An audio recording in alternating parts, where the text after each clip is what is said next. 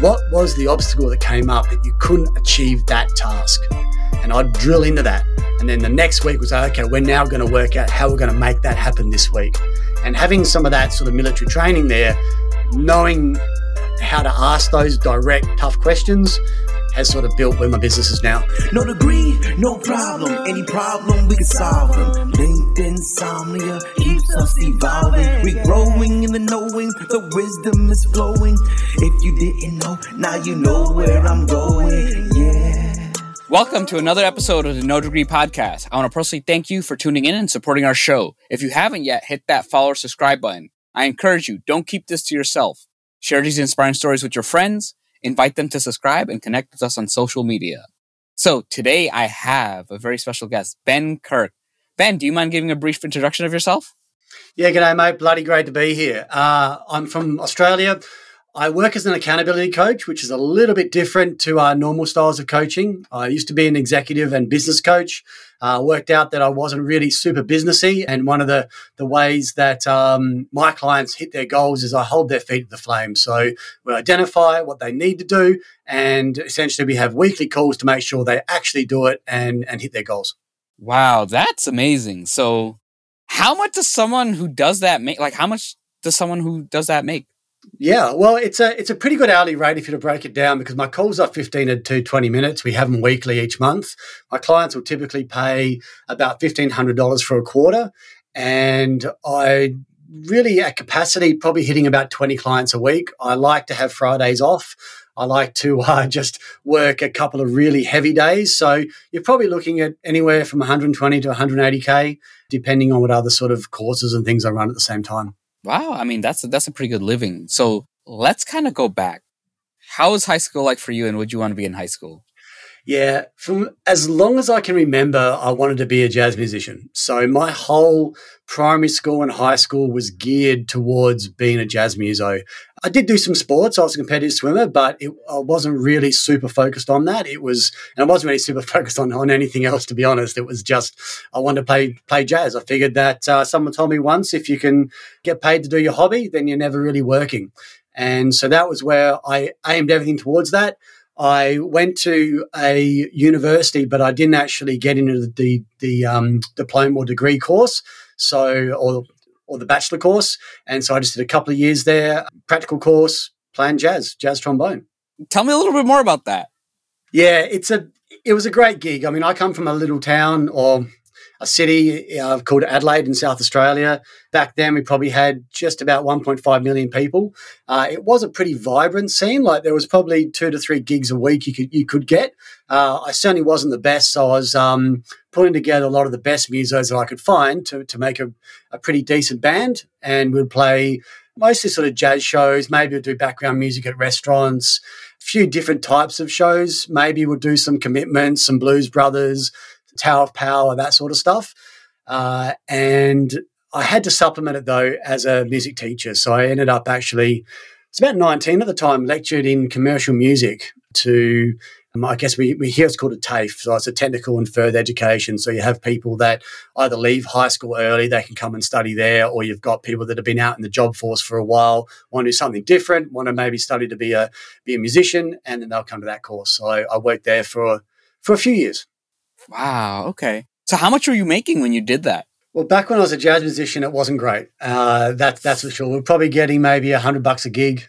Maybe we'll do two gigs a week. As a teacher, though, and when I was uh, lecturing at this uh, commercial music, it was hitting about fifty-two dollars an hour, and this is back in 90, 95. So, okay, so that, that, was good money. That was that was good money. That's that's enough to sort of uh, give up on the focusing on the gigs and uh, let's focus on teaching. So it was contract though, so you know you're probably just working five hours a day, but that really made a difference to being able to live the lifestyle as a musician. Now, how long did you do that for? I did that till about 99. During 99, I took the opportunity to head overseas. Uh, so I did, did six months of sort of backpacking and, and playing around Europe. So back then you had something called the uh, the Eurail pass. So you could you could jump on that, sleep on the train, cover a couple of countries overnight, go to a new country, do a bit of busking, and a bit of cash that way. I just taught my way into a few gigs. There's some great ones in Nice, through uh, through Paris, a couple other places, and then finished up in Norway where I had a uh, an exchange brother. So I just uh, holed up there and played a few gigs there and caught up with some people, and then my money ran out, and it was time to come back to Australia. How was that experience? What'd you learn? I think even though you know I, I was doing a pretty good job in the commercial music space there as a teacher and stuff, I think that it really it really made me grow up quickly. Like you're you're reliant just on yourself. Uh, so you've got to plan a little bit. Where am I going next? Where am I next finding the next bit of income? Where am I going to sleep? There's a couple of park benches that I ended up sleeping on because I didn't plan ahead enough, or didn't find a place to stay, or couldn't afford a place to wow. stay. That, that was that was pretty challenging. I'm, I'm there with a with a big trombone, a trumpet, all these sort of things, and that was you know my main possessions, and just crashing out on the park bench, sleeping in train stations, it really tested you. But what was also great was there was a lot of other folks from from the US, from the UK that were also doing the same sort of circuit as I was doing. So I made some real lifelong friends that I'll just meet up with in a, a random location. They're like, oh, that's that's Kirky. Oh, that yeah, we'll, and we'll just catch up and chat, and I'd hang with them for a couple of days, and then we'll go go another way, and yeah, I'd bump into them again later. So it was really cool in that way to, I guess, make connections and meet people, and not be afraid to just talk to anyone. But at the same time, be comfortable spending a lot of time on your own in your own thoughts wondering, well, what am I going to do next? So real, it, was, it was challenging. There's no doubt about that. No, that definitely sounds like a challenge. Now, how long did you do that traveling? Like you, you did it for a few years, then you went back to Australia. So now, how was it being back in Australia? I kind of burned a couple of bridges when I left. I, I left reasonably abruptly, and um, when I came back, the jazz scene, my bands had sort of moved on. They'd found another band leader, and so then I started working for a Apple computer reseller and I started working as a computer technician. And that that was completely out of my comfort zone. I mean, I, have always known sort of Apple computers. My dad had one, and I'd mucked around with them a bit. But I started work as computer tech, then worked my way up to a service manager, then a store manager. So I moved to Melbourne, which is on the east coast of Australia, and I ended up heading up their um, arguably their number one Apple store and I ran that for a couple of years, and that was that was just amazing. That was another another big step up because I mean, I, by this time I'm what early twenties, managing a, a turnover over a million dollars a month. And I really had no idea what I was doing. I had no idea what I was really doing about leadership or anything like that. Uh, I had a couple of good mentors. I look back now to how I was, and I'm a little bit uh, embarrassed by that. I probably managed a little bit by fear and holding people's jobs in in my hand, or uh, and I just worked 24 7. And we made it work. I mean, we got to number one in Australia. And then I thought that it's time to call it quits. Could have sat back and lived on that one for a while. Even before you called it quits, like how was it? Now you're you're in a new role, in over your head, and you're working all the time. How did you learn? How did you do a good job other than just sheer working a lot of hours? Yeah, um, and the working a lot of hours wasn't really being being productive. I was trying to find my way as I did it. I didn't know anyone in Melbourne when I moved there. There was there's one other person from the company that, that I knew um, previously from from Adelaide, and so I didn't have anywhere else to go. I didn't have any other friends to hang out with. So that sort of gave me the incentive to just sort of stay in the um, Apple store and, and just work. But how how it felt, I, I was just I was I was drowning consistently every day. There's always just more things that need to be done. I didn't get a chance to work so much on strategy. Uh, it was just making sure the boxes were coming in and the boxes were going out, and trying to motivate the sales team and and try to get it moving. And it, it was just finding my way through. It was that whole sink or swim. Luckily we had a really strong head office and they were managing a lot of the accounting and all that sort of stuff. A lot of the big bringing in the boxes doing doing the ordering and that. So that really helped. Didn't have to worry about that. It was more just the, the management side of things. But it was a yeah that was that was tough. That was another quickly growing up moment. Now how long did you hold that job? I held that halfway through 2000 to around 2003 the reason I called it quits was my wife was backpacking in um, in Australia. She was from Sweden, and we met. She moved in. Her visa was running out at the time. I was studying to be a personal trainer, and I thought, well, you know what? Let's go to Sweden. Let's see how we can make things work.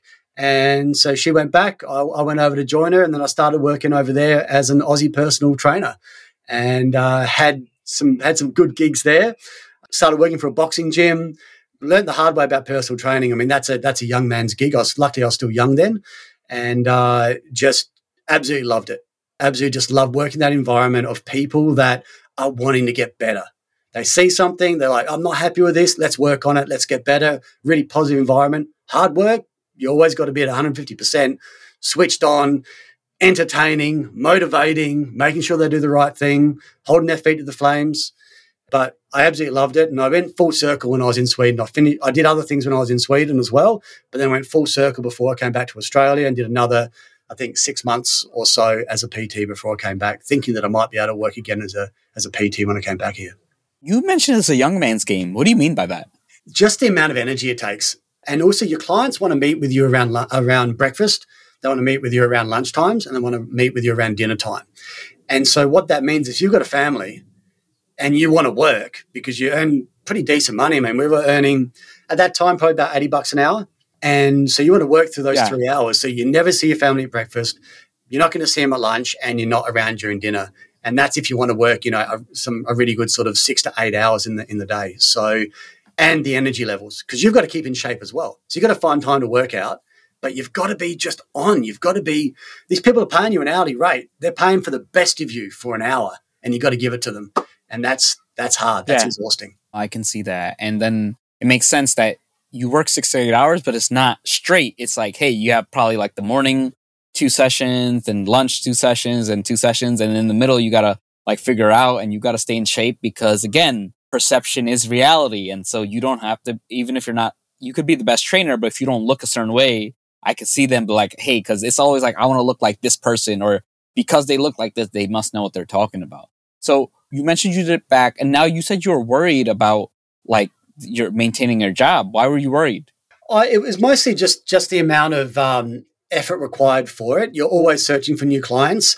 I had a really bad business plan that was I wanted to teach my clients while I was training them with the idea that after six months, they should know how to work in the gym. They should know how to do their macros. They should know how to how to do their diet. So that every six months, they're like, well, you know, you guys maybe you don't know quite as much as me, but you know enough to really work on your own what I realize now with the accountability side, how much accountability was important for personal trainers. These people really showed up those two times a week that they were with me. They really showed up and they worked much, much harder then than what they were able to do on their own.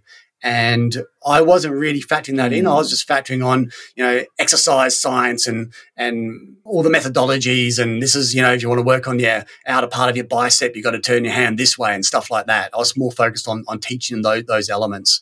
So I kind of did myself out of some longevity of jobs there with the clients. But the, the gyms kept hiring me. So, you know, they kept on passing new new leads to me and stuff. Hey, are you frustrated with your job search? Are you sending out resume after resume with no callbacks? If so, I have some good news. After three years of helping over 400 people land jobs at places like Meta, HubSpot, Google, Twitter, Amazon, Tesla, Disney, Sony, just to name a few, I created a course. In the Get Your Dream Career course, you'll discover best practices for creating a resume that stands out, and you'll also learn how to optimize your job search. It covers every aspect of the job, including resumes, application strategy, networking, LinkedIn profile optimization, interview guidance, and salary negotiation. You will also get a behind the scenes view of how recruiters use LinkedIn to find candidates. And of course, you'll get resume and cover letter templates. Get one step closer to your dream job, sign up at the link in the notes below. Why did you decide to move on from personal training? Because I started to have a family. That was part of it. I was always always chasing new leads, always chasing new, new clients, and I just needed to have something a little bit more stable. I didn't end up really finding that. The rest of my time, so I was 10 years in Sweden. And during that time, so when I started out as a PT there, it wasn't it wasn't full time work. So I was working as a as a night, uh, you called it a night portier, so like a night watchman for a hotel. I was working as an English as a second language teacher, and I was also working as a labourer for summer jobs in building decks and bricklaying and stuff like that. So I was doing a lot of different things at the same time. And out of those, as I was working as a labourer, I was learning a little bit about how to do construction. And so we started flipping apartments. So our first apartment was about 35 square meters, which is basically a studio apartment. We renovated that. And then over the space of those 10 years, we probably did about seven or so flips. Everyone just getting a little bit bigger. I took on a little bit more myself, started learning how to do kitchens, got um, a kitchen architecture qualification and a, and a bathroom tiling qualification, just things I did along the way. It was pretty interesting doing, learning them in Swedish, but I, I, got those qualifications. So then I was able to have a little bit of a building company. So the bulk of my time, probably a good five, six years of that was working in my own construction company. And at the same time, I was helping international startups get established in Europe as well. So I guess, I mean, I just ended up having a whole lot of things going on at once. And the personal training fell back a little bit because these other things were really generating a lot more income and probably required a bit more focus. What got you into it? It was kind of through necessity because as we were buying an, another apartment and then renovating it, it's like, oh, I can learn how to do this. So I would just learn how to do it. And then when I was doing the laboring stuff, I'd end up getting better at a, at a nail gun. I'd end up getting better at a drop saw. And I learned how to do some of those basic constructions. And then when these guys were helping me do the renovations. I'd take some time off work. I'd be in there doing sort of gopher or labourer stuff for them. So I'd just be learning from them as as we went. And as more and more time went by, I became more and more confident to do the more intricate spots, whether it is the the plumbing or the tiling or the actual installing the kitchens. And then it just word got out that hey, we've got a couple of Aussie guys over here in Sweden.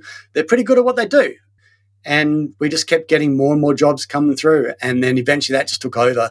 Uh, whilst I was still doing the international startups at the same time, that was more of an evening thing. And because I was running my own, I guess, renovation sort of business, I was able to chop and change, had a bunch of guys work for us, and it gave me a little bit of flexibility. I, I think I was able to, I love working with my hands, but I also liked sort of the, the business kind of stuff. this sort of the networking that's involved with international startups and and those sort of areas. I love the switch, man. You like out of all the podcast guests I've had, it's like you, each switch just is like, okay, that's a very different thing. That's a very different thing. That's a very different thing. Now, you did the flips and you're advising startups. What from your background really helped these companies? Certainly nothing with doing the flips, but doing the doing the startups I think in many cases, having an Aussie guy on the ground in Europe really helped. I understood the Aussie way of thinking and or the sort of the, the, the more Western way of thinking. And they just needed to have someone with their, with their feet on the ground in Europe that could hopefully make some connections. One of these was a, a very early uh, version of what's called a, a menu pad. So when the iPads first came out, it was putting restaurant menus on there. Now, the guy that I worked with on that, he was a guy that worked for me back in the Apple days, and he he used to work for us for free. Actually, he used to come in and he just to just come work for us. Uh, wanted to get some work experience. He was a good few years younger than me. Super smart guy though, and so he started this this this menu pad, and he um he's just another guy that had had no fear. He's just like, what? I've got an idea. Let's see how big we can take it. And so I was sort of a guy on the ground there in Europe, um, helping a little bit of advising for him as well, because he was a bit younger than me and I'd been through a few uh, lessons, I guess, had, had been learnt by that time. I think maybe my Apple days gave me a lot more insight than maybe I give myself credit for. I was there with some of the big marketing decisions of, of Apple in Australia. So that gave me an insight there. But once again, it was just just not scared to jump in and fight my way through. Looking back at your career, like what has always allowed you to shift? Because you've made drastic shifts. Like how are you able to learn new things and how are you able to like believe in yourself to make these jumps? I think in some cases ignorance is bliss. Uh, I didn't know what I didn't know, so I just jump in. But one big part through the whole time I was in Sweden was the support of my wife. And she had that sort of, I guess, stable income. Whereas I was then able to go and try my hand at these things. And through all that period, I mean, it was peaks and troughs. There was peaks where you'd get some really great income, and there was those troughs where you're trying to fight for for something else. And so the support that she gave me through through that period enabled me to sort of test this, build it up a little bit, see how it works, develop it, adapt. But as far as my own mindset, it was really just I just believe that you can learn so many of these skills. If you find the right mentors, you find the right people around you, you can learn. And, and if you're curious, if you're curious to ask the questions, if you've got that, I guess, resilience and, and, and work ethic, there's, there's, a, there's a huge amount that you can accomplish, particularly if you can find those right mentors that are there to, to give you those, you know, uh, we talk about soldiers' five tips. You know, it's the five minutes on this that's going to help me. What are the five things that you wish you knew? What are the five things that you can really um, pass on to me that are going to give me that that leg up, I guess. And I was able to find those people. So, how long were you doing the flips? Pretty much until the last couple of years that I was in Sweden. So that was about, I mean, I was there for 10 years. This is about the eight year mark. Uh, we were doing the flips. I started focusing a bit more on the business side of things then, a bit more on sort of the startups. I wasn't really sure where I was going to go with it all. I was pretty happy to, to stay in Sweden with the with the building company, with the jobs that were coming through there. We were able to keep that going. And then when we made our decision to come back to Australia, by this time we had three young kids. Uh, we thought that coming back to Australia would be an ideal way for them to start their schooling. In Sweden, you actually get um, parental leave for 400 plus days per child, and that's paid at about 80% of your wage. And so we were able to also have that as support through that period. That was all coming to an end. And so the idea was to come back to Australia. And from there, I just decided that, okay, I want to go back to personal training, see if I've still got it. The kids are older now. What were they? They're probably between three and six. They're, they're older now. So, yeah, let's go back to the PT work. And hopefully, when I get back to Australia, I'll be able, be able to use my quals. What I didn't know was that because I've been away for so long, all my qualifications had lapsed. I was going back to Australia with essentially nothing. nothing but a cup, but a nice house in Sweden. Okay, so what'd you do how, when you went back? I transitioned again. I had a few contacts here here in Australia, and I, I, met a great great guy by the name of Andrew Phillips who worked for Brian Tracy International. So Brian Tracy is a, is a really well known author. He wrote a book about goals. He wrote a book called um, Eat That Frog, which is probably one of his best known books. Another one called Focal Point, which ended up um, being a company I worked I worked with as well. He was a real sort of early thinker in that space. He's about he's about eighty now and still churning out the books, still churning out the content. So I started working for Brian Tracy International, and that was a sort of corporate training. And so I was able to take, I guess, the the energy and what I understood about personal training and, and how to get people motivated to do things. I used that as my, I guess, my standing point when talking about goals and talking about motivation and then tying that into businesses as far as sort of corporate training goes. So I made that switch. It wasn't super far removed from personal training, tied in a little bit of the business stuff, and it seemed to work great until COVID hit. That really had to shift your business. How'd you adapt? Yeah, I um, I didn't adapt that well. I wish I'd been more onto the online components prior to that. It was still very face to face. So I hadn't established at that stage how to do video conferencing or how to do corporate training via via Zoom or anything like that. At the same time, though, I'd actually decided at 40 to join the army. So here we have kind of like the National Guard, I think, in the US, uh, the part time army service.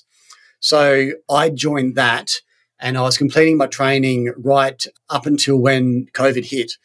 So what was great through that was the army actually put me on full time when COVID hit. They they knew that I couldn't do any of my coaching or training business, so they put me on full time working for them during COVID. And you know, I'm not sure how much the military was involved in, in the in the COVID support in the US, but here in Australia, they were really quite instrumental in helping or closing down borders for a start, but also helping facilitate the movement of people to get back to families, how to facilitate the the air, airlines coming in, and where to take people to the COVID hotels or anything on those lines. So that was a good couple of years of of full time work that, that I had with them, which then once again, a huge shift from being a jazz musician, um, but it really enabled me to learn so much more about leadership. They, they, they're just such a great training organization. So from there, that was where, when COVID ended, I was able to springboard back off that, tie everything together. And now we've sort of got to where I guess we are today with the accountability coaching, taking the, the sort of the leadership stuff, the ability to not be afraid of conflict. So asking those tough questions of my clients about, well, why didn't you do that? You said you're going to do that this week. You even time blocked two times to do that. You said it was important to you. What was the obstacle that came up that you couldn't achieve that task? And I'd drill into that. And then the next week was, okay, we're now going to work out how we're going to make that happen this week. And having some of that sort of military training there, knowing how to ask those direct, tough questions, has sort of built where my business is now. Okay, nice, nice. I know I like that. So now how did you start this business, right? And it looks like this business is just combining a lot of little bits and pieces from the past. Yeah, man, certainly is. I wish I could combine in some uh, some blues mu- music work or some uh, jazz music work in there, but it certainly it's taken the best of. So there's, there's a big element because what I talk to my clients a lot about are a few key what I call success markers, and one of those is health, sleep, and fitness, and that's so important for anyone who's got sort of the either the hustle mentality or or CEOs or, or, or side hustle entrepreneurs or entrepreneurs in general is to keep their health and fitness, their sleep in check. So that's all the personal training elements. Then the other parts of that are routine, morale or motivation, and we've got productivity in there as well. And that's stuff that I've learned along the way and been definitely fine tuned by my time with the military about how important habits and routine are. And so now I've just sort of delved in deep on habits.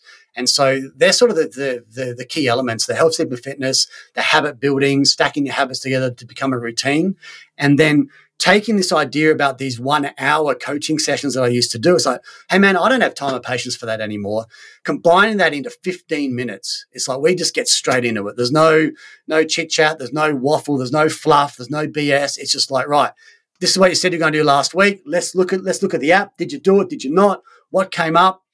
And then running for there. So I've really managed to combine it all together to find, I guess, a bit of a new niche really on this um, this accountability style. How have you grown this business? Because obviously you went in, but how have you optimized it? How have you grown it? How have you gotten better at it? Yeah, it's been it's been a real transition because I had business coaching clients before that.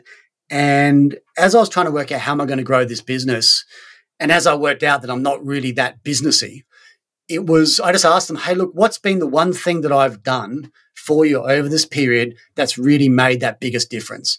And they all said that one thing was holding their feet to the flames, being sort of like their drill sergeant for discipline, you know, the productivity PT, just really holding their feet to the flames, making sure they do what they do. I was like, right, okay. Now I've got all these people that have said this back to me. I'm clearly no business guru. So maybe I need, need to sort of focus in on that. So I went to my previous clients, the ones that I'd sort of graduated from, from my business coaching. I went to, I also do sort of individual habit coaching uh, via an app called coach.me. I went back through everything that I learned through Focal Point and then just putting back out there, hey, I'm doing something differently. Who wants to try it? So it was just a case of like, I'm trying, I'm trialing something. I've got six months.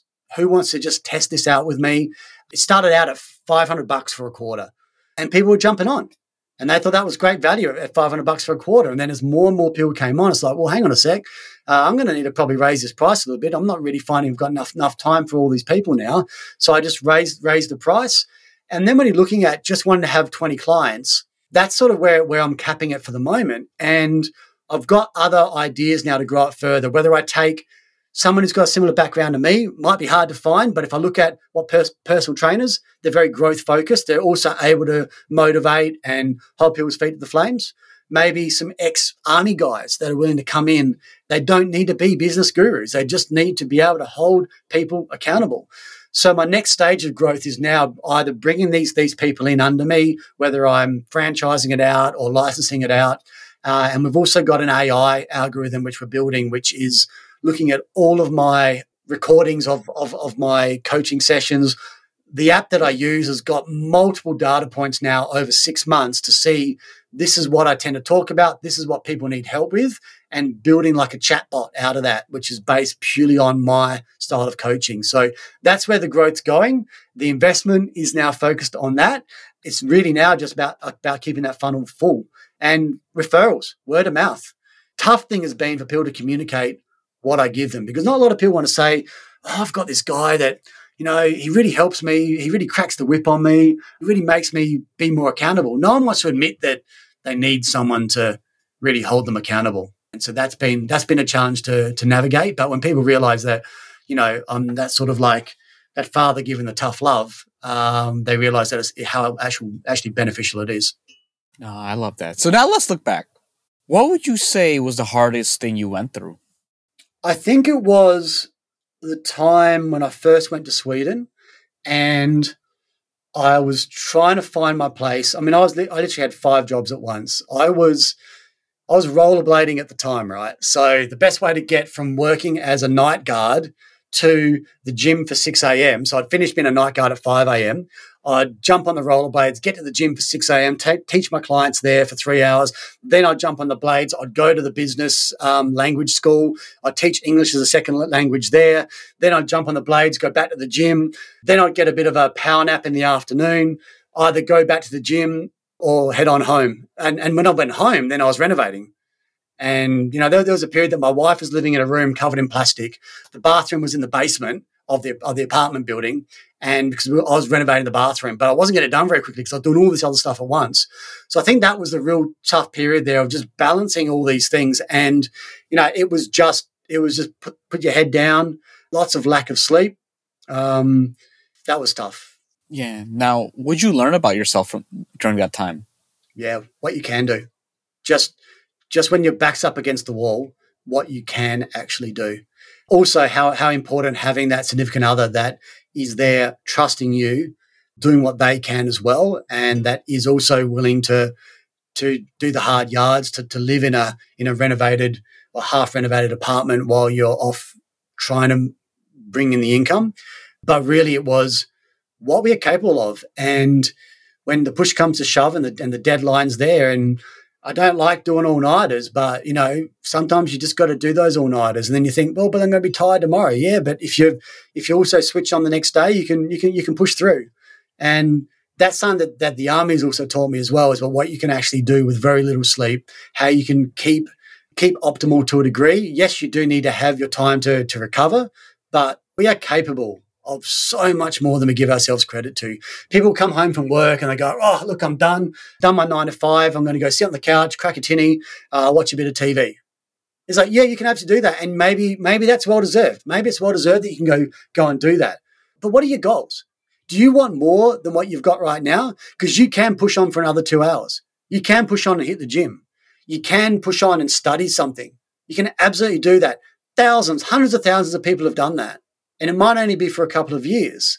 But when you look back at those couple of years, you go, geez, that, that was a grind. That was really, really tough. But wow, look at what we've done now. I think that's what I really try to impart on people. And now that I now that I coach entrepreneurs that are working at a capacity level of, you know, 150%, whether they're working 60 hours a week, 80 hours a week, I'm guiding from the other side now. Like these are already many other times, these are already people that absolute go-getters, absolute high performers. And now I'm looking at it from okay, I reckon you've got another week of this, mate, and you're going to hit burnout. How can we start to wind this down? How can we look to delegate? How can we factor in some rest period for you so you can get back up to that 100% again? And so I'm looking, I can see it from, from two sides now, but at the same time, you know, we're able to go. And yeah, look, I've, I've hit burnout twice. I've gone absolutely too much, too little sleep. I've hit burnout. I've had to recover. I think a lot of people have have reached that, but hopefully now I'm able to see when people are starting to get there and I'm able to help them with it, but still keep them at that sort of top end of the game. What are you most proud of? You know, the, the standard answer is is the kids. They've been able. I give that as the first answer. So, well, just just because what they've able, been able to see with the hustle, you know, they're they've got a pretty good life, but they're you know had a period there where all three kids were hitting the gym with me. They're teenagers now, hitting the gym with me at five thirty in the morning I don't know how many teenagers do that, but they've grown up in that atmosphere. That's what dad does. They've grown up with a home gym, waking up in the morning to hear the iron clanking. They're like, that's just that's just what we do. And the fact that they're they're able to do that, the fact that they, they look to do that, definitely very proud of it. Now, yeah, just the lifestyle that we've created from that period of period of hustle, moving back to Australia. This was, I guess, the exotic from Sweden. We've got beautiful summers. We've got a place by the beach. I'm also just proud of of just pushing through that those, those hustle times that we made it work. We they we somehow made it work and delayed gratification. Yeah, maybe at the time you don't see it as delayed gratification, but that was that was what it was. It was just work hard now, get those rewards later. So I'm proud that I was able to uh, to stick that through. Now, see an 18 year old version of yourself walking down the street today, right? So today, for the 18 year version of yourself, what would you tell them? What are you telling that Ben? That is a tough one because if they've got a dream to be a jazz muso, I'd want to encourage them to to to stick with that dream. It is, I mean, right now I'm doing what I love to do and I'm getting paid to do it. That was the goal of being a jazz muso was do what you love to do and get paid to do it. But what I'd tell them, or what I'd tell me in those in those times, was actually knuckle down and practice more, man. But at the same time, have a bit more of a plan about networking and getting those gigs. Really trying to meet the people that can help enable those gigs, whether it is getting an agent or something like that, rather than trying to do it all myself. I tell them to, to focus in on the prize, not get that shiny object syndrome. At the time, I was like, hey, man, this blues and stuff is going great. But I really, but there's some great other other bands that are getting more gigs. Maybe I should switch to like acid jazz or, or funk or something like that. Staying true to the goals. But really, it was me at 18. I was not disciplined, man. I was not disciplined. I wasn't practicing like I should have. Had I practiced, I, I probably, I was told I had the talent. Had I practiced and been more diligent, I may well have been able to maintain that that life as a jazz muso and not got disillusioned of being, oh, I've got to be a teacher. I, I, and I always said, and this is this is incorrect, and, and I hope people don't don't take that away. But you know, if you can't if you can't be a pro, teach. Um, that that is that is incorrect. But at the time, that was what I thought. I thought, oh, well, you know, crikey, I've, I've failed as a jazz musician. I'm going to teach. And I'm like, well, hang on a sec. I've always said that if you if you can't be a pro teach, then I was like, well, then I shouldn't be a teacher. I shouldn't be a teacher. But I probably should have because I was a pretty good teacher and I was a pretty good jazz muso. I just chose to switch it up. And the other thing is like, yeah, I've, I've been switching things up. What every every three years, I've, done something something new and crazy. I think now this is the longest time I've I've done something, and that's been through the school of hard knocks along the way, and um, actually maybe finding something go full circle and getting paid to do what I love. What are your future goals? Future goals, like probably a lot of people, financial security. It'd be great to have the house completely paid off and then not worry about having to work just to earn a mortgage. I'd like to, the, my wife to be able to retire. I'll keep on doing this forever. I, I will always be working as a coach, always be working as a mentor. I'd love to find some people that think like me that I can bring into the business that can take over. There's a chance one of my kids will, but they've still got to get a bit more life experience, and um, before they can probably probably really do that. I've got one one kid is becoming a personal trainer. That's really cool.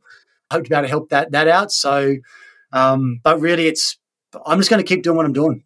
I can't see an end to it. Just get the house paid off so that I can do this wherever. I can I can either do this here at home, I can do it in a on an island somewhere in off off the coast of Fiji or something, and um, and live it up there six months of the year. That's sort of the the main the main goal. But through this, I, I really want everyone to, to realize that they actually can't do it all on their own. Whilst I said, you know, when your back's up against the wall, it's amazing what you can achieve. But if you can find an accountability partner, someone who's got your best interests at heart, someone who's going to ask you the tough questions and push you, that's what I want people to, to realize that if we surround ourselves with these people, there's, there's so much we can accomplish. And if I can get that word out and let people realize that no one's doing anything alone. All these people that are at the top of their game, they've all had supporters along the way, mentors along the way, and, and people to people whose shoulders they can stand on. So that's my message that I want to keep going. And yeah, I'm going to keep this coaching thing going up for, well, ever. I love it. So thank you so much for sharing your story. This was a wonderful story. Accountability is important. And I hope someone who is chasing that music dream, you know, listens to you because I, I meet so many people with talent and they just need that little extra work can take them a long way. So thank you so much for sharing your story, Ben. Absolutely welcome. It's been uh, it's been a great chat. I haven't really had a chance to dive back into the whole story. You know, most people here of me have been okay. This is the this is the coach guy. This is the accountability coach, and and uh, the jazz muso part doesn't really come up very often. So so it's really cool to get those those tie-ins, I guess, from from what I was thinking back there at, at high school to where I am now. And um, yeah, look, people can hit me up on, on, on LinkedIn, hit me up through wintheday.com.au, any of those places. If they just want, look, a free call, a chat, can I motivate you? Can I help you think about who you've got in on, on your side in accountability? Set some goals, be diligent, get that delayed gratification, resilience, all that good stuff. Another great episode. Thank you for listening. Hopefully, this information was valuable and you learned a lot. Stay tuned for the next episode. This show is sponsored by you. No Degree wants to remain free from influence so that we can talk about the topics without bias. If you think the show is worth a dollar or two, please check out our Patreon page. Any amount is appreciated and will go towards making future episodes even better. Follow us on Instagram or Snapchat at No Degree Podcast, on Facebook at facebook.com slash no degree inc. If you want to personally reach out to me, connect or follow me on LinkedIn at Jonaed Iqbal, spelled J O N A E D, last name I Q B A L. Until next time, no degree, no problem, no degree.com.